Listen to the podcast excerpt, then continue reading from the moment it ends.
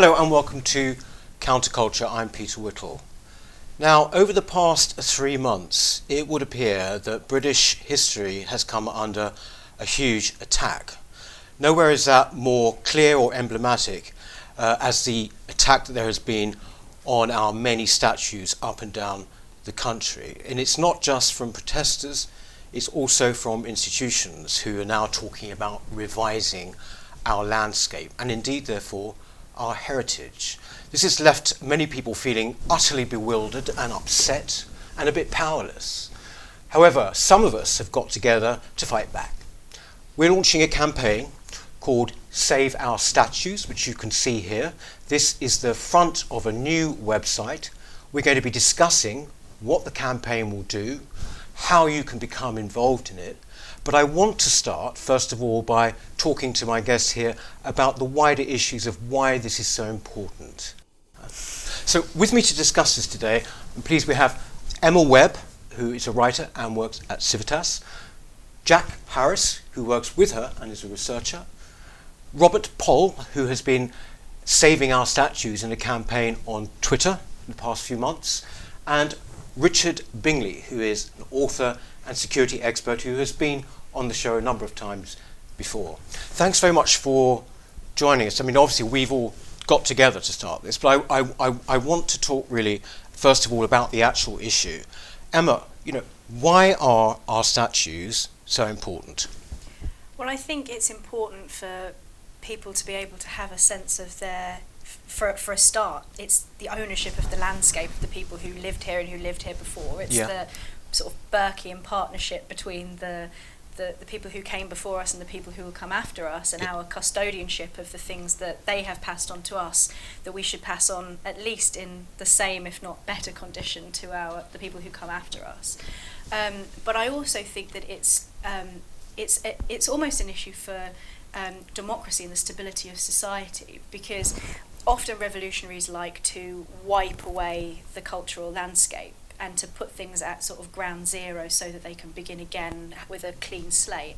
And I think that it's important for people to be able to meet their um, heritage and their history face to face in the street so Yeah. that they have historical perspective because it's kind of reciprocal. Once you start losing that historical perspective, it makes the instability worse because people don't understand their history properly and it becomes this kind of ideological narrative that we tell about our history rather than the sort of tricky and sometimes difficult as- aspects of it. Um, and I think that also when, when they start to you know wipe that history away, that has a serious destabilizing effect on society. And it's also, I think it's uh, it, from a moral perspective, I think we have a responsibility to ensure that these things stay as they are and that we protect them.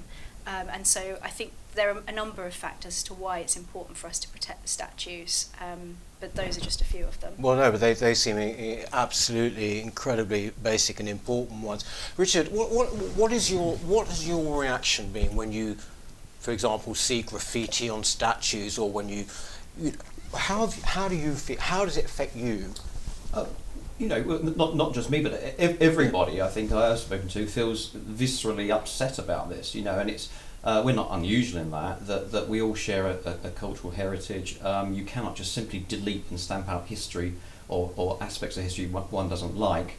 Uh, you know, it's empirically proven that when that's been done in other societies, it causes huge mental health issues. It causes huge social instability. You know, it's the pathway down to sectarian violence between different political groups and and, and, and ethnic groups. Uh, it's just not something that should happen in a stable, civilized liberal democracy, Yeah. and it's absolutely wrong um, for anyone who's an elected uh, politician, particularly, or, or a police chief, to, to support vandals and people trying to delete our history. You know, it's, it's absolutely Yes. um, upsetting for I think for everybody. Yes. Is that what motivated you when you started on Twitter, Robert? Very similar, yeah. Um, really, it was in the immediate aftermath of the Colston statue incident in Bristol, which I watched, I think, with feelings a lot like most people did, which was that it was wrong, and um, whatever you might think about the man, if you'd even heard of him, um, it wasn't the right way to go about things. Um, we have to stand up for due process, and it seemed that at that time there weren't many, and still not many voices, public voices speaking up for due process or the rule of law over the rule of the mob. Um, so yeah, that that prompted me to to start the campaign on Twitter, um, and also just um, my general passion I have really for our history and for statues and sculpture in general. I think, um, like Emma said, these these things are part of our urban environment. They enrich it, they give it depth and character, and it would be a poorer place if we lose that. Mm. I think, uh, interestingly, uh, Britain has a particularly huge amount of statues. I'm pleased to say. Uh, I'm sure you are too. Yeah, did you ever give statues a second thought? Before? No, not at all. No. Um, I, re- I really like statues, to be honest. I think when I see them uh, in the landscape, it reminds me of uh, the people who lived before us, Yeah. uh, which is great because, you know, uh, sometimes you can feel like you're living in a, uh, an ever continuous present, Yeah. and sometimes that, that connection with the past really uh, gives you a sense of belonging, which I think is Mm. important. Um, but I completely agree with Rob as well, though. I think uh, when the Colston statue fell, it felt like a very terrifying moment. A sense that, you know, all of a sudden our, our country, a place of, you know, democracy and liberty, was being taken over to some extent by a sort of mob mentality. And it's, it's not everyone, but it was, it was a very concerning moment. So, um, yeah, statues are important. Yeah, it's it's odd, don't you think that when that happened down in Bristol, there was something it seemed also very new and alien about it. The, the the way people were stamping on the statue, and whatever you think of the man, you know, I mean, President Macron said, didn't he? uh, it- you know, basically nothing is going to change in France. You know, for good or evil. Bad deeds or good deeds, this is our history. We don't seem to have heard this from our senior politicians, have we? Well, Yeah. I, I mean, I, I- think Boris has been verbally very strong on it, you know, uh, and, and Priti Patel have, but, but actually they are in a tiny minority, uh, and th- then you have to have, uh, following behind that, you have to have the civil service and the police actually enforcing the law, and it seems to me that in some parts of the UK, that the law has been selectively in, enforced. So, um, you know, it, we, we, we've come, I think all of us realise we come to this point where in 2020, even if there's the political will, you know, from the Prime Minister or from senior members of the Cabinet, that this, this country, there's a, there's a real disparity between what, what then gets delivered by the police and the civil service. And if there's a resource Mm, issue, mm. you know, if, if, as the police chief in Bristol started saying after the event, um, I mean, he started out by supporting the event, and then saying afterwards he didn't have the resources. Mm. Well, he, he should have had the resources. You know, that's a that's a political issue, and it's something that the police would have been aware that protest was happening beforehand. So why didn't he flag it up beforehand? Why- Mm. Why wasn't there mutual support from the police constabulary? So it's not just about political will. I think. I think um, it's a bit uh, uh, sort of like a mo- like a moral and revolutionary frenzy what we saw with Colston Mm. and have seen since. And you know, I was there when they graffitied the Churchill statue and was standing on top with one of those um, flare, smoke flare things. Yeah. Um, and it had a feeling of kind of like it was just like letting off steam. And I think that, um, unlike in France, I think here for some reason there's a sense that probably leadership know that around the country the support would be heavily in favour of the statues and isn't with the, the people who are pulling these statues down.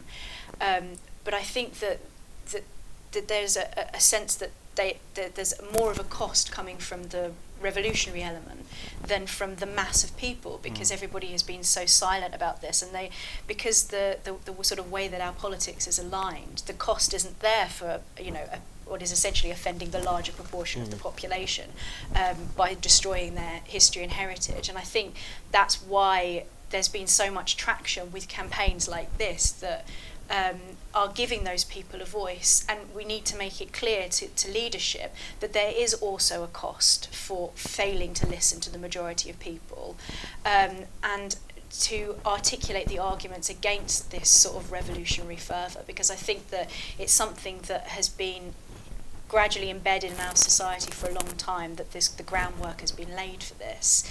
Um, and we, we, we need to have some kind of correcting element in there This is an important point, is about the groundwork being made. I, I know how I interpret that, which is that basically our institutions don't really, aren't strong enough. Mhm. I mean, w- would you agree with that, uh, Robert? Yes, I think so. I mean, l- like you said, the scenes in Bristol, they're perhaps an exception is what's happened here. It, was, it is a bit alien, I think. I suppose as a country, we, no, we haven't, don't really have a history of violent revolution as such. Mm. Um, but that's that's not the only threat. I mean that the um, response to that has been an encouragement, I think, to everyone who shares those views. And the threat is not just um, physical in that sense, but it's also, as you're saying, it's it's in the institutions, and the threat continues um, in the councils now, who are all running reviews and audits of their statues and public monuments. Well, I want to talk about that in some detail a bit, just a bit later, because you know, people. I think people just, including me, don't quite understand how it works. Do you know what I mean? How how this can happen in the council and what you can do about it. But this institutional thing. I mean, there was a poll uh, recently which uh, basically showed a couple of weeks ago. I think 70% of people are proud of British history, uh, and also about 70% of people um, you know, for example, last yesterday, I think, uh, said that we should keep the songs in the last night of the proms. Right? It sometimes seems to me that the 11 or 15 percent uh, who don't feel that are the ones in sort of in charge of the institutions. Would you say? Well, well I, I think what's abundantly clear from this, when we look at the individuals involved in, in the, the so-called Black Lives Matter movement in the UK, is that they are a complete fringe movement who all all are pretty much ex-socialist work, workers' party activists. You know, they, they they're not even people that got elected into parliament or into local councils. These are really fringe people Yes. that seem to somehow have captured the moment where Premier League football clubs are sort of dancing to their tune, where police chiefs are dancing to their tune.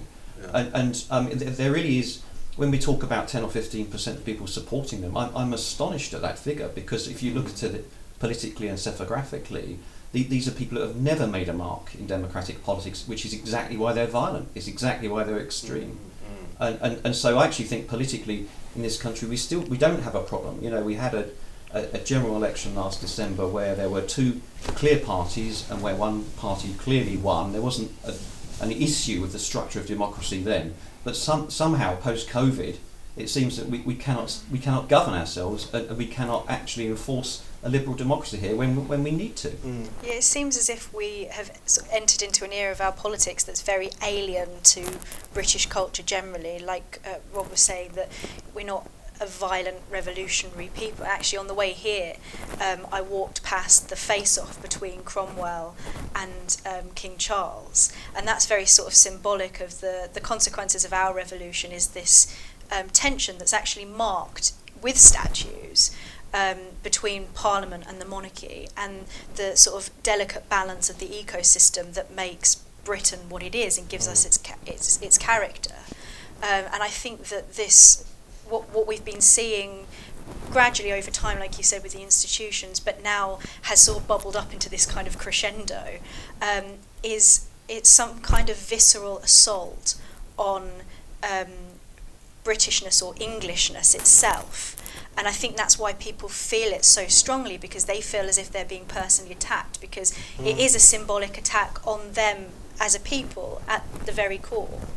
Yes, it's almost like I feel that sort of our context is under attack. You know, the things that give your life meaning. I mean, I know it sounds a bit pretentious maybe, but you know, I felt this, and friends, of mine felt this. It wasn't a statue situation, but when someone put Dickens, a racist, on Dickens Museum in Broadstairs, I just I felt so personally upset. I mean, it's not. We should say it's not actually just statues. It's also street names and memorials, isn't it, Jack? No, of course. Um, I think what you said about the disconnect between the people who actually want to enforce this policy of tearing Yeah. down statues and uh, the people and the public more generally, I think that's a vital one. Um, the fact that some people could say Churchill was a racist is just inconceivable to the vast majority of people. And I think a lot of people aren't stupid as well either. When it comes to the things like the Dickens uh, or other statues like Colston, they see this as part of a wider movement for the Black Lives Matter protest, which a lot of people are really alienated about. You know, they, they've read, they, they've done their research, they know that there is something questionable about the way, you know, the Black Lives Matter leadership occurs and stuff. And, and people aren't stupid, you know, um, and I think, you know, a lot of people do respect our history, and almost in the same sense that, you know, we, we respect the NHS today, you know, it will never be reformed. I think the same thing can be said about uh, British history and the way that people, you know, perceive the past and Churchill. You know, they are, they are ring fenced, they are important to us. And, you know, it's, it's to, to the same extent that the NHS is as well. And the disconnect between, you know, politicians who aren't really fulfilling what the people believe in Yeah. and what the people think themselves, I think is, um, is massive at the moment. Yes. Can I t- uh, ask you a bit about this thing about the councils? You know, a- apparently there are 130 Labour councils. Is that right? Yeah. And and what exactly have they said they will do, Robert? Well, most I think now have said that they will be looking at their statues in some way, and even beyond that, as you say, to street names and, and other other memorials.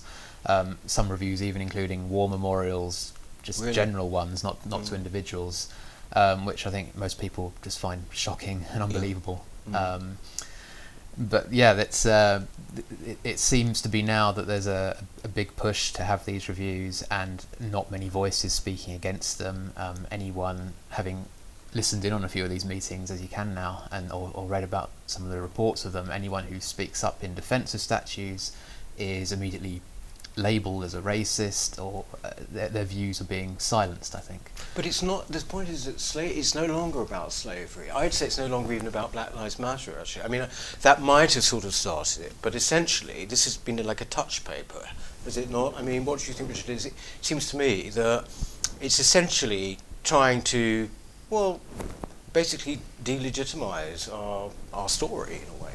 I, I, th- I think it still feeds into this this um, sort of long march of the institutions. You know that you, you alluded to uh, a few minutes ago. That, that that we have collectively come as a society to hate ourselves. You know, we particularly sort of public. We don't, do we though? No, no, I just, but there's, what, what's very marked about this is, is there's, there's actually sort of a private sector split and a public sector split. You know, that, that I, I, I, I've got sort of two types of friends, you know, is that some of them are entrepreneurs and, and business people that, that kind of barely touched on, on, on this issue until this year and very much see their society now un, under attack and threat. And, but there, there has been on the public sector side sort of a, a, a creeping kind of um, contamination, you know, of institutions where we're just simply not allowed to be sort of confident about our local public realm. And uh, I mean, the, the obviously, for the first time in many years, local elections are now becoming ma- massively important for people Yes, because this yes. is the epicenter here. You know, places Yes. like Plymouth, Portsmouth, uh, Leeds, etc.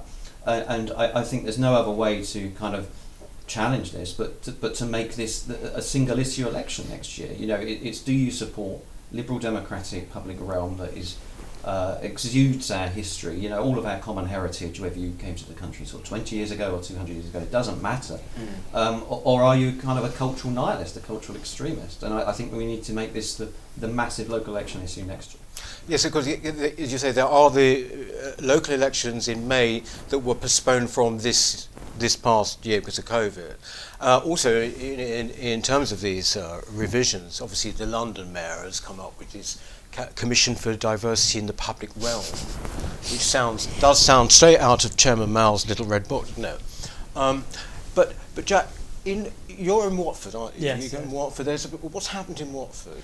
Yeah, so in the last week or so, the council have voted to rename some of the streets in Watford. Uh, we have a, a Colonial Way, an Imperial Way, uh, Rhodes Way, Clive Way, and um, it's just absolutely staggering, really, when you think about it. You, I mean, you first have to put it in context. It's just road names. You know, it's not like the, you know, the Queen Victoria statue in Leeds. It is just road names, but you have to also think as well the bigger picture. People are just completely bizarre at what's going on right now. You know, a lot of people are upset about what's happened with coronavirus and you know fear you know the economic catastrophe that's coming and you know Watford has its own problems with knife crime and um, infrastructure problems and yet they're spending their time Yeah, yeah. reviewing road names and you're thinking you know rather than dealing with you know Cecil Rhodes deal with the actual roads yeah. um, so the whole rename yeah Very good. you know so- roads, not Rhodes. yeah, exactly. But um, it's absolutely bizarre, and you know, I've I've been talking to people in the community and you know, reading the Facebook posts. People are just saying, "What the hell is going on?" Mm. It just seems like it's absolutely bizarre. And you've had this. You must have had this reaction all the time, Robert. Yeah, um, I I think these things, street names and statues, certainly have been hijacked in a way to towards this agenda that you, you talked about. Um, most people know they don't really symbolise these things. They're not put up to symbolise racism or slavery, Mm. and no one really looking at these statues has ever really believed that. Mm. Um, but that's what they've they've been um, changed now to the story's been rewritten that these now celebrate these these things that they don't to become a symbol for it. Whereas really, I mean, what Emma mentioned earlier about the statues of, of Cromwell and King Charles, you know, I think we should be quite proud that we have both sides Yeah, in yeah, statues. yeah. That that shows really what statues represent and what they don't represent. It doesn't It doesn't represent everything about a particular person, everything they said or believed. Um, it represent they're there just to remind us of of the past that made us, and, and to be a symbol of that. That's the point, really, isn't it, Emma? That we are, you know, as you mentioned Burke at the beginning, you know, th- th- what right have we got actually as a generation just to alter history? What right have we got? I think this is why Orwell has become so prescient and has oh, seen isn't he under threat. Orwell? Well, Orwell, they, someone did try to cancel Orwell as well. Right. Um, but yeah, I think this is why his work has seen a sort of revival, is because, and, and Jack alluded to it as well, it's this the endless present that he talks about in 1984. Mm. Um, and I think that it is, as as Rob was saying, you know, the th- this the loss of subtlety in our understanding of our own history. Like every person, every nation, every group of people has a right to their own history, and I don't think you would ever see, you know, people wouldn't be arguing this about any other country in, in the world except you know within the West. Um, it's it's it's a it's a right that people have, and and I think that's why people feel so strongly about it. And I think the reason why um, Orwell has seen this kind of revival and has become so powerful, partly because he's given us the intellectual tools for understanding what's going on. Um, but it's also because of this kind of totalitarian streak within the, the movement from its its inception, from even before the statue started being um, torn down. That's the intellectual background of this means that it just spreads and spreads and spread, which is why it's not just about statues to do with slavery. It can be to do with Dickens. It could be to do with anything because the the the ideology behind it says that everything is complicit in white supremacy, um, and therefore every aspect of our history is in somehow in, in some way white supremacist, which is why people have even been talking. No surprise, we actually predicted that this would happen about the monarchy, and that you know if if if um, if the the uh, the heirs to the line of the throne don't marry out of you know Yeah, yeah. uh, out of their race or their group as is being described by by these uh, activists then that is somehow white supremacist as well and so it, there's this kind of totalitarianism that just rings so true with Mm. Orwell's writing and particularly 1984 that people are just sort of sitting aghast thinking Mm, you know how is th- how has it got to this point and and how has it turned so quickly and I think the answer to the question of why it's turned so quickly is because it's been a long time in the making and this has just kind of sort of thrown the match into the tinderbox as it were Yeah, I mean, I'm sorry. Richard. No, I was going to, I was going to say it's, it's uh, you know in, in a way that, that we're talking about sort of local democracy and, and the question we have to ask ourselves is with, with, with these reviews is, is, is if the councils vote to approve say the destruction of the statue you know how do we feel about that as a society what do we do about that because uh, I'm, I mean I'm slightly older than you but I, re- I remember vivid footage of the Buddhas of Bamiyan in two, 2001 you know the Taliban Mm. government as it was in Afghanistan you know that, that, that was the government in place that, that bombed the 150 foot Buddha statues. Two of them came down. And uh, then 10 years later, over in, in, in Iraq, where the, the Shia shrines were destroyed by, by Sunni jihadi terrorists, essentially. Now, with the British Museum, of all the organisations around the world, the British Museum went out, sent survey teams to, to document the damage and, and try and assist there. But here we are, you know, 10, 20 years later from, the, from those things Yeah, that we yeah. all of us unconditionally accepted as extremism, as things that we did not want to happen in the West, in Mm. enlightened societies. Mm. We're actually found, finding our councils discussing doing it in front of our very eyes. Mm, You know, mm. it's, it's a complete volte-face of, of, of society Mm. And, and, and the idea is that we're actually an enlightened society anymore. Yeah. it's also um, it's, as Jack alluded to as well it's about priorities isn't it Mm. because the I think it was it cost 2500 pounds to remove Colston from from the harbor Mhm, it did. um, Mm. the amount of money that this is going to cost from the public purse for um, the Sadiq Khan's Orwellian review, um, for these councils to be reviewing all of these things. And they're doing this, spending this money and also their time and resources on this issue at a time when we're i- facing probably the most economically insecure um, and destabilizing period since the war. Maybe even longer, I don't know. I think Um, longer, the, actually. and the, the, but the priorities are just so clearly Yeah. completely um, warped, and I think we, we we're seeing this in so many aspects of our of our public debate, not just in relation to statues. This kind of weird moral distortion, Mm, Um, and we just seem to have completely lost our way. There, uh, what, what one should say is that I mean, you know, obviously it is a, it, it, we're all very worried and concerned. That, that's why we're here. Uh, but there have been successes. I mean, there was somebody, uh, Baden Powell, you know, uh, in Poole, I think, uh, in, in Dorset, was under threat. Uh, I think it's a Lib Dem council, if I if I remember.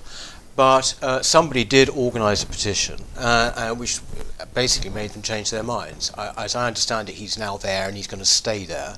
Um, that's great. But if we can just move on to to this campaign, um, you know, people will be sitting here at home or watching, and they'll be agreeing in everything. But they say, well, "What do we do?" So, Richard, can you just tell us with this with Save Our Statues, you know, what can people, what can they find on this site? So, so what we've done is set up a, a coalition. Yep. Uh, that coalition aims to form local branches and regional coordinators, because this can't be done centrally. Uh, and those local branches will, for example, be uh, launching petitions, uh, legal actions against councils that behave incorrectly. Uh, they'll be taking uh, regulatory action against schools and colleges that change the curriculum without going through due process. Mm. Uh, if people are being violent in that constituency, and are not being held to account by the police and the council crime prevention teams, uh, we will have people that launch uh, various private prosecutions against those individuals. Uh, any harassment that is made by extremist groups against people that want to defend their statues in a non-violent, direct way will be protected by our legal team and by our council support team. Mhm. Um, but what we're asking and encouraging people to do is is uh, all the online petitions are great. Um, all, all of the social media is fantastic, and the work Rob's done is absolutely unprecedented. You know, he's getting lots of traction. Mm. But please or, organise yourselves, like the far left have organised themselves for years a, a, against our public realm. Mhm. Um, these statues can't be protected by people just just signing petitions. They have to ensure that councils locally are going through due process, uh, that, that appeals are being made, that lawyers are um, supportive of, of the processes that, that, that we will be um, taking on board, and that basically that we make this the largest political issue over the next couple of rounds of local elections Mm. and going forward.